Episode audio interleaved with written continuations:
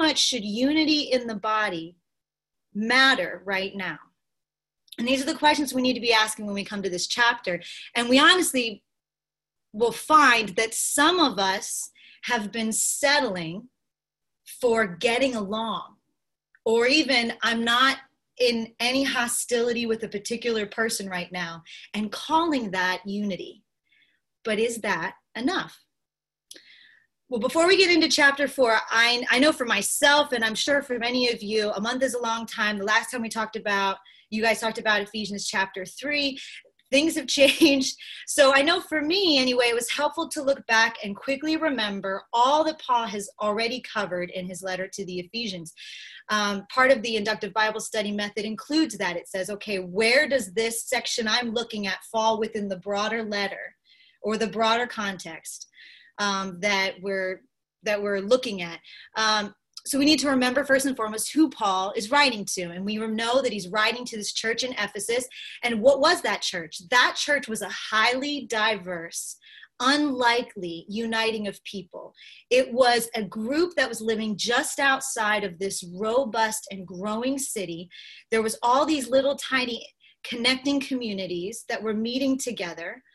Um, and there was really very little that brought these Christians together and kept them connected. They had a lot of socioeconomic differences, they had racial and ethnic diversity, problems that came up, and conversations that were difficult to have. There was relational tension in the church at the time that he was writing. There was an us versus them, often in mentality. And there was, frankly, division and there was separation between how do we treat each other as a body and how do we relate to the world. And i'm taking time to remind us of all of this because i think as i remember who the ephesians were i think this is a lot like risen hope church. It's a church that has so much beauty in its diversity but it's hard fought and when we read Paul's exhortation to the Ephesians, we really don't have to work very hard to see the correlation, the translation to right now who we are as Risen Hope Church. And I will say that maybe repeatedly throughout tonight. So if you're saying, hey, you're not part of our church anymore, just pretend, okay? Today I'm one of us, I'm one of you. So let's review what he says already. So in chapter one, we're going to do this pretty quick. He shows us that we've been united first to Christ adopted into his family, and that we have access to every spiritual blessing as part of our inheritance. So, whatever your background or your heritage or your lifestyle beforehand, you are now first and foremost a child of God. And then in chapter two, he reminds us that we who were once enemies have been brought near through a bond of peace, a commitment by God to remain united with us going so far as to make us part of his body. And this is a gift of undeserved grace. Like who we were before Christ, it we didn't do anything to accelerate or even to aggravate or, or impede his merciful pursuit of us and his salvation. So he did all the work required to make peace between us and God. And then we see in chapter three that Paul broadens the power of the gospel's effective redemption. So not only are we personally at peace with God, so he's done that work, but now the gospel, this good news of peace, is made available to everyone without exception. And it is the message that will, we see this in verses 9 and 10, it will bring light for bring to light for everyone what is the plan for the mystery hidden for ages in God who created all things so that through the church the manifold wisdom of God might be made known. So God is uniting to himself to not merely us as individuals but to us collectively a gathered family, his church, his bride. So then Ephesians 4 is the turning point of Paul's letter. So Paul's now is going to spend the remainder of this letter informing the church of how those truths are to be practically experienced and exemplified right now. And if we read chapter 4 and its subsequent sections about uh, you know husbands wives servants children elders if we read those in isolation from the rest of the letter we'll likely get bogged down in a lot of lists of do's and don'ts. And we might even begin to question if what Paul is holding out for us is even possible or realistic. So we can't read uh, Ephesians 4 1, which talks about walking in a manner worthy of our calling, without remembering the predestination of chapter 1. And we can't read verses 22 and 23 in our in our chapter about the old self and the new self without remembering chapter 2 when he talks about what our old self was, which was dead, and what our new self is, which is made alive in Christ. So we need to make a habit of looking at these commands within their context. And so if this were considered like blog, Paul's like blog post on how to maintain unity, this would be if you hit skip to recipe, it would take you to chapter four. So all of it's important, but this is like the how to okay? And if you're more like me where youtube tutorials are your thing not blogs then like this would be like at the two minute mark when they stop showing you the before and afters and like look at how good this can be. And instead they're like okay really this is how you do it. This is what you need. This is how much you need. This is the step by step so we need it all. We need the vivid picture of the finished product and we need the detailed and sometimes laborious instructions. So chapter four Paul makes his main point clear in the first verse. And if you have your Bible with you or your phone and you want to look at it, that's fine. I'm using my notes here. So um, I'm going to read that for us. I, therefore, a prisoner for the Lord, urge you to walk in a manner worthy of the calling to which you have been called, with all humility and gentleness, with patience, bearing with one another in love eager to maintain the unity of the Spirit in the bond of peace. And he also concludes, if you jump down, he concludes that chapter with similar language in verse 31 let all bitterness and wrath and anger and clamor and slander be put away from you, along with all malice. Be kind to one another, tender hearted forgiving one another as God in Christ forgave you. So, Paul is saying that if chapters one through three are true, it should be expressed primarily in how we treat one another as believers. So, let's think about that.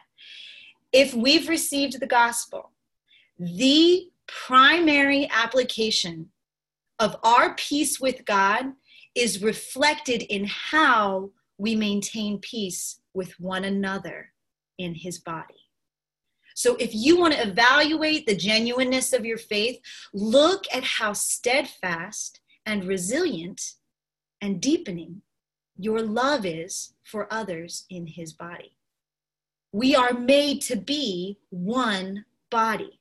So, this unity that he's talking about is deeper than just a linking of arms. It's not an association, it's sharing a bloodline. How we treat one another as believers is a reflection of how we have been treated by God. So we see this earlier in Ephesians as well. And frankly, if you were to look over at Colossians and some of the other letters Paul's written in other churches, you see similar themes traced through all of these. So this isn't just isolated to this church. This is something he reinforces often in many of his letters. But specifically, when we're looking in the context of Ephesians, and here in chapter 4, we'll see that also expressed in verses 15 and 16. Rather, speaking the truth in love, we are to grow up in every way into him who is the head, into Christ, from whom the whole body, joined and held together by every joint with which it is equipped, when each part is working properly, makes the body grow so that it builds itself up in love. So the imagery of one body here is very intentional it means that we can't just coexist with one another. And we can't settle for affiliations. It's not just like a mental unity, like I, I think I'm close with these people.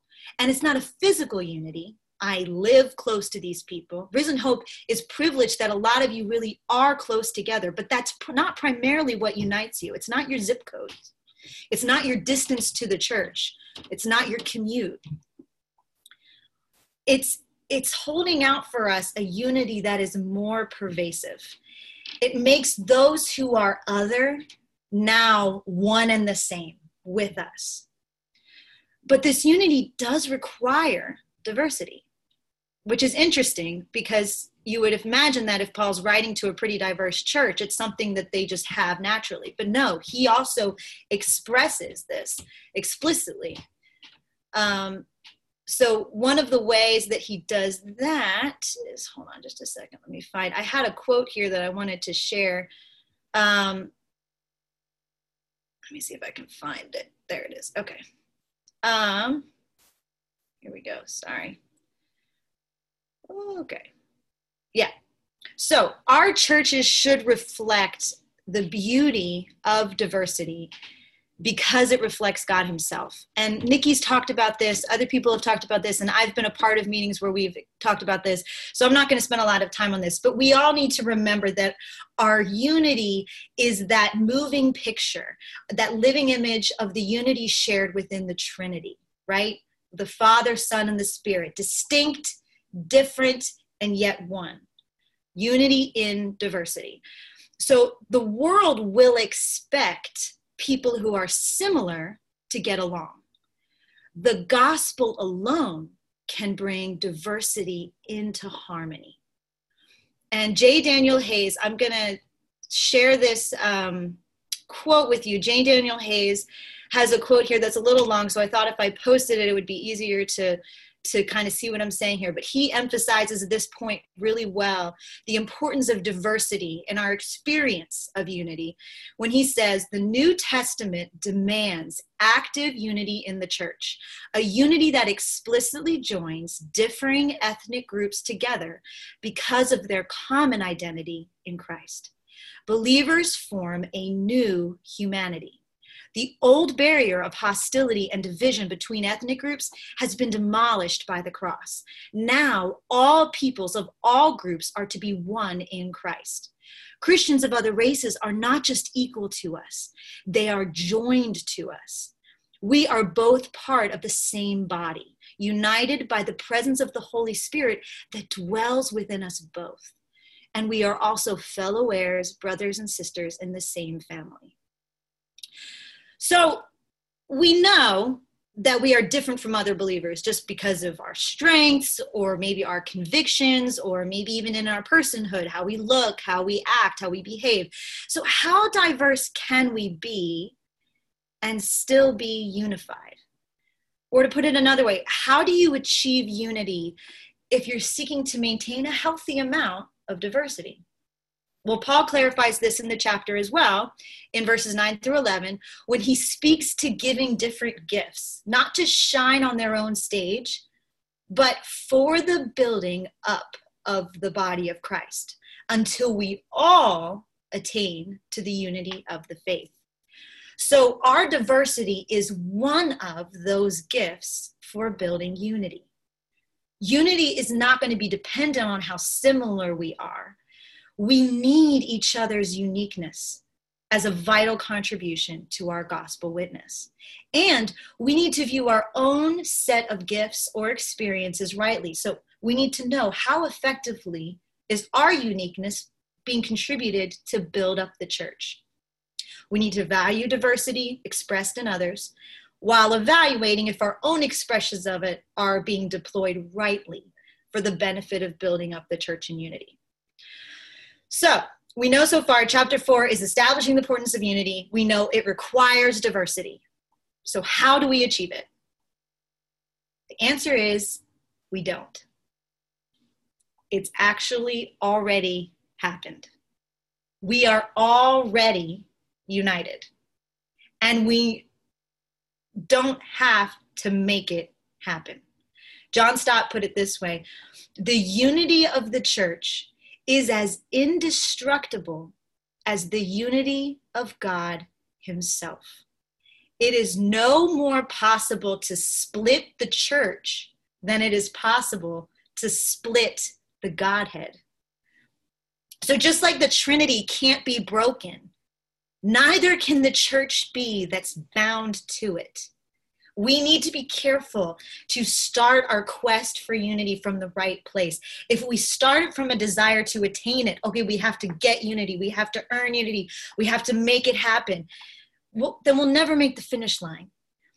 But if we start from an assurance that Christ has already attained it, then we can do our job, which we see in this chapter is simply maintaining it. There's a difference we should be assured while we're aspiring to unity.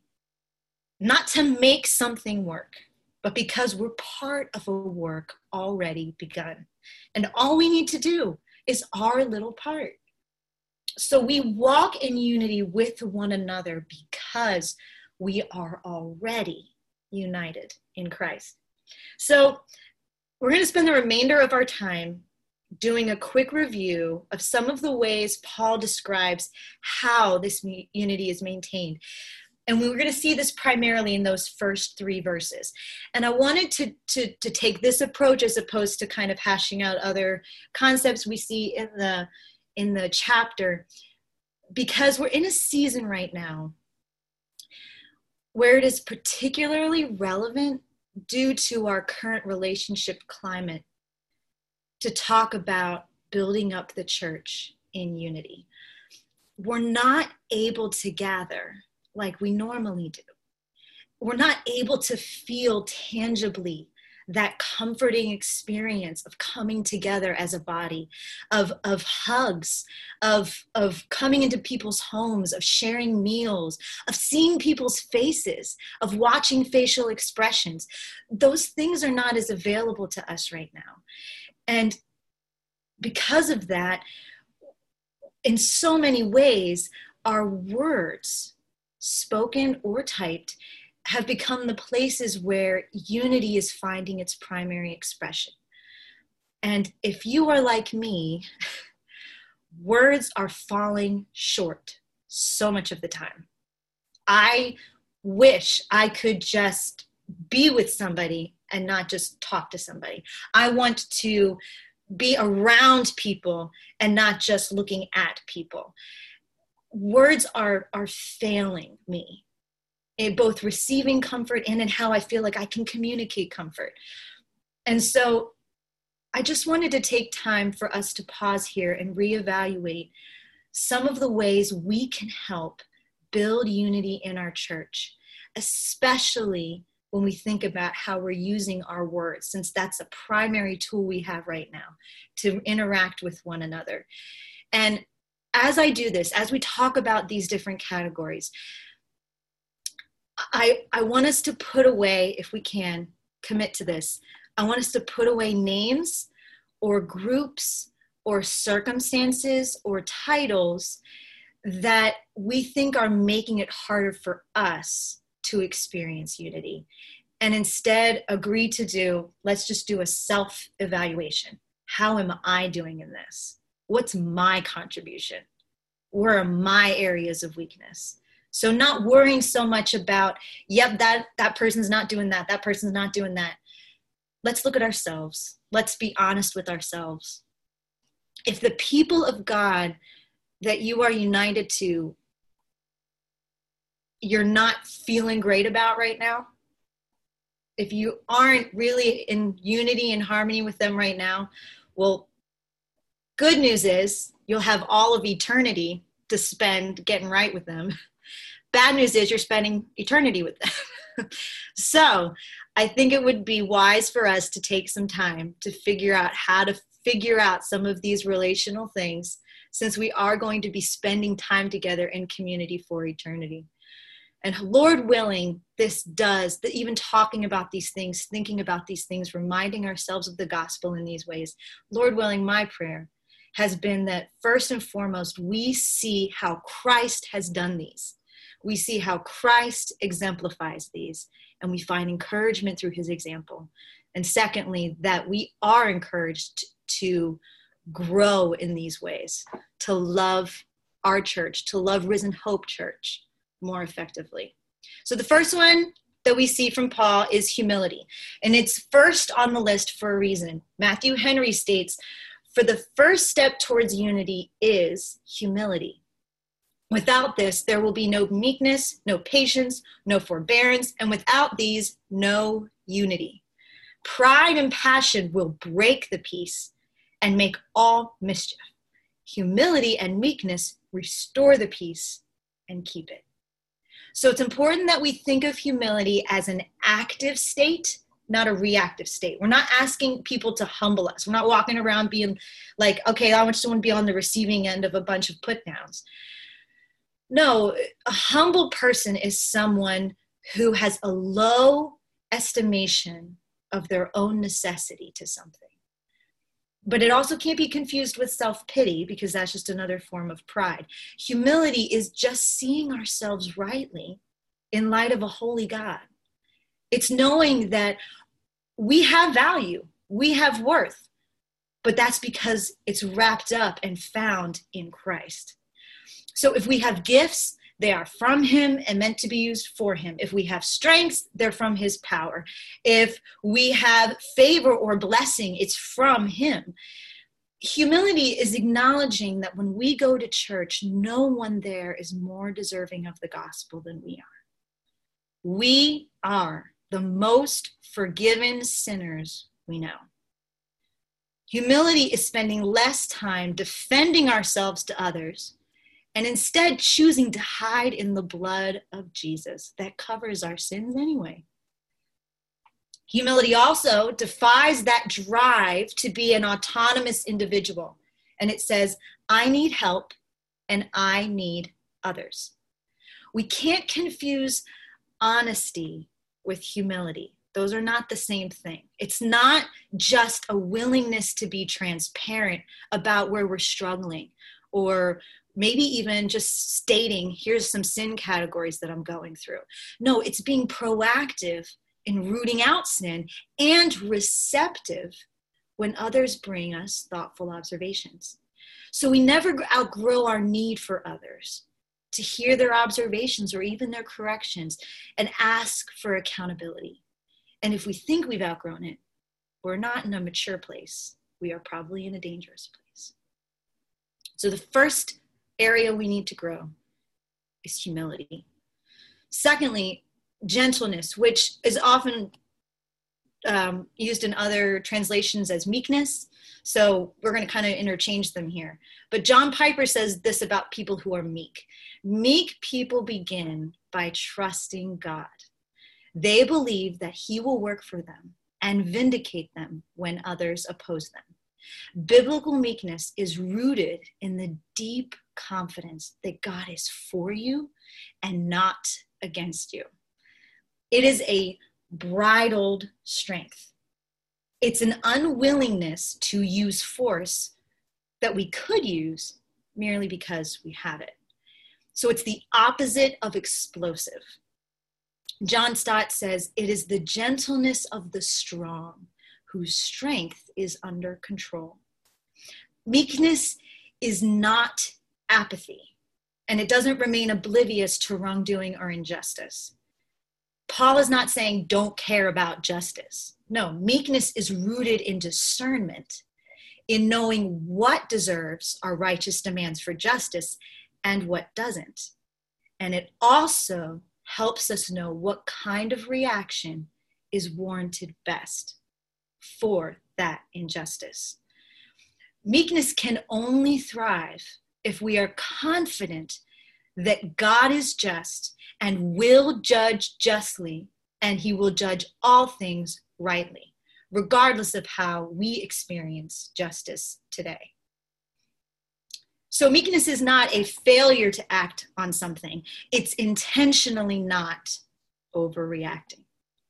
And Piper says again, meekness loves to learn, and it counts the corrective blows of a friend as precious.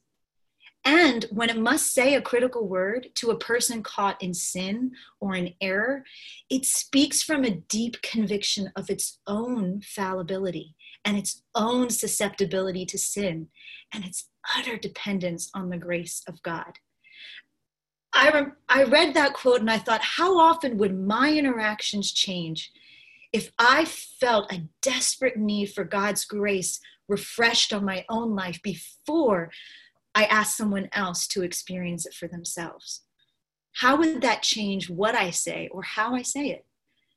So, humility and meekness unite us as people who need one another and who value one another. And we care more about the way we share our thoughts than the need to be heard. The how matters more than that we just do it. The next one on the list is patience. William Tyndale says that patience is a slowness in avenging wrong or retaliating when hurt by another. And this is hard. This is this is a hard one. Being patient with others isn't just a willingness to wait for someone or something to change, but intentionally remaining in relationship with them, even if they never change. And that's really hard. Our culture right now is promoting this attitude of quickly distancing ourselves from others or things that offend us. You did this wrong, cutting ties, building walls, minimize contact, throw up the the, the screen or shut down the laptop, like shut it off. But here we need to recall the imagery of the body again. We can't cut people off any more than we can cut off limbs or sever nerves. Unity requires us to be steadfast and endure in relationships. I do want to pause here, though, and I think it's very important to address a, an important distinction with the term patience having patience with someone who offends us and continuing to find ways to engage with them in peace, it does not mean tolerating abuse. There are very clear, biblical, Christ mandated protections for those of people who profess sometimes even to be believers, but live in such a way where their actions are only destroying those around them. They're only harming, they're only tearing down we are not being asked to stay in those places and to simply put up with it. That's not what Paul is saying. Like meekness, this call to patience requires discernment. Our proximity or our availability to those who are sinning against us may change depending on the circumstance, depending on what that other person is doing. It's our heart posture towards them that must remain consistent we must remain ready to maintain a peaceful relationship with them as far as it depends on us. Patience does not mean that our relationships have to look the same no matter what happens. Relationships will change. But it is a refusal to use someone else's sins against us as an excuse to treat them poorly in return. The next category is to bear with one another. So, in case we missed it, Paul adds the phrase, bear with one another, to drive home that point that we are to remain in a long term relationship with a long suffering mentality. So, to bear with someone or to forbear with them is literally to lift them up, but also to esteem and to value them. So, you could even meet, like, translate it to say it's putting up with people so, bearing with one another requires an intentional effort to suffer the weaknesses of others the way God in Christ has endured your own. So, where meekness doesn't overreact and patience doesn't return evil for evil, bearing with somebody broadens it from being this intentionally sinned against category. Now we're just talking about people who bother us people who rub us the wrong way, people we just don't really like, people that we don't get along with. Sometimes we can be affected by things that weren't necessarily the result of someone trying to intentionally hurt us. And we know we've been a part of things. I know I have been a part of situations where I haven't intentionally tried to offend or hurt somebody, and yet I have. It wasn't me intentionally sinning against them, but the result was offense. Things like messiness or clumsiness or laziness or forgetfulness or insensitivity. And so we have those categories of everyday inconveniences. And then there's also the category of major life events that affect us and change us for seasons. We, we lose our capacity, we lose our personality, our, our, our availability. So things like a difficult or demanding job, or tantruming kids, a season of tantruming kids, or aging parents, or financial uncertainty, working from home while homeschooling your kids, you know, or a pandemic. Like those are all things that just come. It's not necessarily because one of us sinned and we all are suffering from a pandemic, but we all are dealing and grappling with the changes that those things bring. And bearing with one another in love means we are willing to walk with each other in these seasons of suffering or simply sit in the ashes of loss with them. It means we listen or ask helpful questions instead of inserting our opinions or our own personal experiences. It means a willingness to comfort others with our presence when we're able, or just carry them in our prayers or with some acts of service.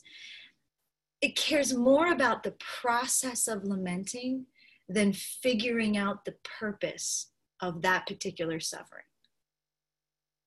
It means we don't have to hurry someone through something to speed them to this point of recovery. Just get to this point. I want to see you through. No, I'm here to wait on the Lord with you and doing it together. So, Paul ends all of these encouragements for unity by binding them together in peace, that bond of peace. Well, everything we've talked about should produce peace, right? Like we're not shouting, we're not arguing, we're not ignoring, we're not belittling, we're not making demands. Shouldn't peace be a natural byproduct of all of that? Well, it's not. Peace must be eagerly maintained. So often we can settle into this comfortable place where we may think, feel like things are pretty peaceful as long as we're not in any major conflicts with somebody or we're not a part of any specific situation that's particularly stressful. But real peace is actually more pervasive than that. It is both treating one another kindly and deepening our affection for one another. Simply getting along and not being particularly angry at someone is in peace you have to be growing in love for them as well. Markus Barth elaborates on this word eager that Paul puts there, eager to maintain, that Paul uses. He's saying not only is it haste and passion, but a full effort of the whole man is meant, involving his will, his sentiment, the whole attitude. It excludes passivity, quietism, and a wait and see attitude. Yours is the initiative, do it now. Do you feel that urgency? I, I just, I do really love when he says it's against that wait and see attitude. So many times we need to fight that false truth that says that peace will happen organically or it can be achieved without any kind of consistent, ongoing hard work. Peace isn't handed out to us, it's built between us all of us sharing in the work together. So remember, just like unity, though, we aren't creating peace, we are maintaining it. So John Stott says this again to maintain the church's unity, it must mean to maintain it visibly. So the peace that's already internal, that we've experienced, both peace from the Lord peace that we should be expressing towards other it's that visible it's promoted externally the world is filled with anxiety right now. And the church our church churches broader churches we're being pummeled from every side and from inside. So peace can feel sometimes like a pipe dream. Like i don't know if we're going to be able to ever get back to that. But we need to remember the peace that we already have. Peace I leave with you, my peace I give to you. Our unity in peace is not dependent on a feeling, but on a person. Christ Himself, by making peace between us and God, has become our peace Himself. So our peace is as real as Christ Himself is real. So as we continue to study chapter four this month, my prayer is that we would be eager to maintain the unity in that bond of peace and experience in a greater way the peace that we have received and share that in a more vivid way with those of his body who we love. And I want to close this in prayer. And then after I close this in prayer, I'm going to post um, some discussion questions. And really, all they are are asking us to do, again, some self reflection on ways that we can contribute to building unity in the church right now, in this month, in the month of August, as we study Ephesians 4. What are ways we can build up the body? Um, and not worried so much about what other people are doing or how they're making it harder, but more reflect, reflecting on the wonderful, rich peace we have received and how we can deploy that, express that, share that with the body. So if you would bow your heads with me and pray, I'm going to close. Lord, thank you for the beauty and diversity expressed, especially at Risen Hope Church. Lord, this church is a vivid picture of your creativity, of your unity within your Trinity, and Lord, also just of your elaborate and extravagant grace through the gospel. Lord, we are all standing here in need of refreshment. We need to grow in our love for one another. But Lord, we can't do that without first reflecting on what we have received from you.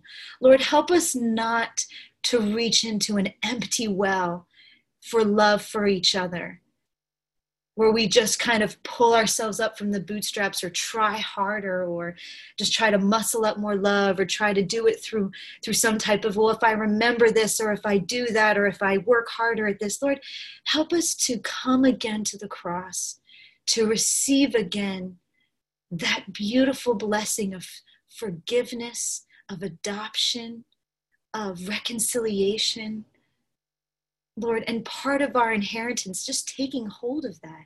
Help us to take hold of our inheritance, Lord, and, and fill that well so that as we give to others, as we express love to others, Lord, we're, we're doing it from a place that won't run dry. Lord, if we ever are having trouble treating one another in love, Lord, help us to quickly return to what we know to be true through the gospel that you sent your son to die for us so that we could love others just as we have been loved by you. Thank you for this word. Thank you for Paul. Thank you for these reminders. I pray that we would do now the hard work of examining where we fall short, but Lord, refreshed in where you desire us to grow, knowing you will equip us to do this work because you have already united us and you've already instilled peace in us. Thank you for this time together in your name. Amen. Amen. Thank you so, so much, Missy. Um, wait one, one second.